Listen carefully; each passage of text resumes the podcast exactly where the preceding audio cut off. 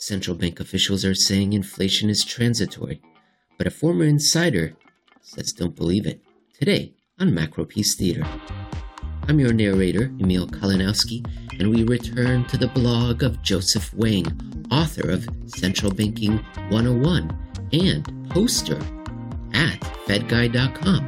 Today's piece comes to us from the 18th of October 2021. The title is Mechanics of a Devaluation, and ladies and gentlemen, devaluing the world's reserve currency, inflationary. We're going to go over four different parts in the brief article. It's not too long, so don't go anywhere. We're going to learn about why setup looks inflationary and pay attention to that last part about expectations, policy, and that it is a policy tool, not necessarily to be taken as the good word. The inflationary process is in its early stages, and it will be particularly strong because it arises in part from a devaluation of the world's reserve currency. Governments throughout the world printed and spent trillions in their pandemic related efforts, but none of their actions came close to the American response.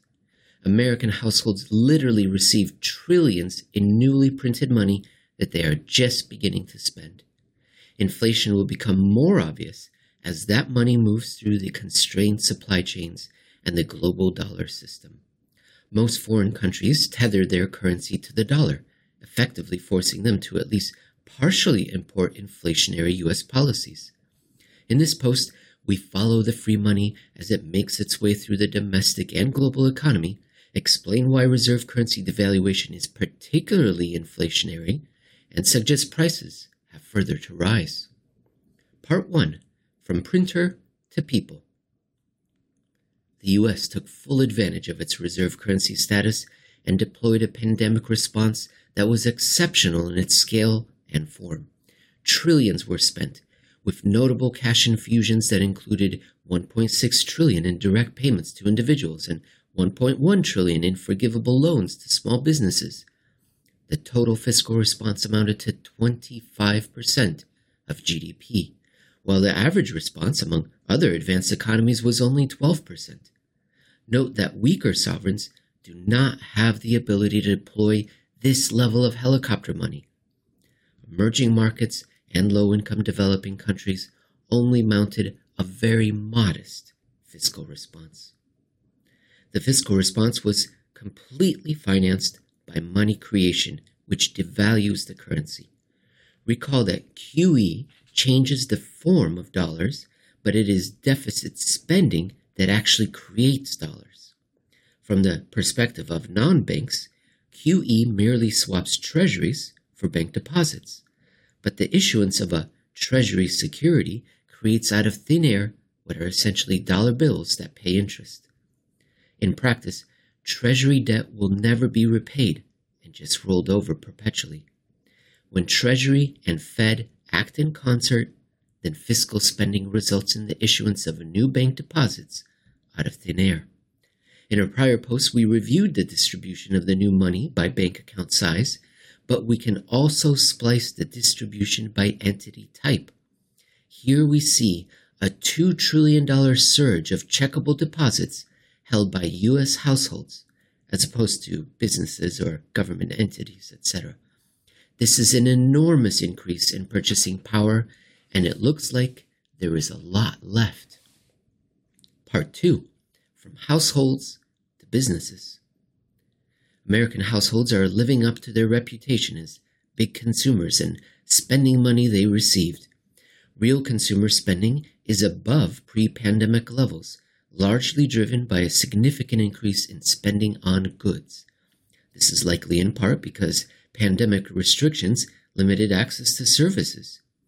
If restrictions are one day fully lifted, then spending on services should also easily surpass pre pandemic levels. The increased consumer spending can also be seen in surging corporate profits, which mirror the increase in household cash holdings. Part 3 From Households to Global. Increased U.S. demand flows through interconnected supply chains, so higher U.S. consumer spending also impacts economic conditions abroad. This can be seen in a widening U.S. trade deficit, which is at historic lows. From a foreign country perspective, increased export demand results in inflationary pressures, which can be moderated by allowing their home currency to appreciate. But that policy tool is limited when the increased demand arises from more dollars. The world runs on a dollar standard much like it once ran on a gold standard. Most of the trade in the world is involved in dollars, and most foreign exchange trades are against the US dollar. The dollar exchange rate impacts a foreign country's trade competitiveness and the solvency of its corporations. This means many foreign countries manage their currency by softly pegging it to the dollar as if it were gold. The impact of an influx of dollars under a dollar standard is likely the discovery, like the discovery of a new gold mine under the gold standard, globally inflationary. This is part of the reason why some emerging markets have already started hiking rates. Part 4 Rising Expectations. The inflationary impact of a currency devaluation arises from real transactions, but also from expectations. When the Roosevelt administration devalued the dollar, it was very open with its intent to inflate prices. The public responded accordingly and rushed out to make purchases today in fear of higher prices tomorrow.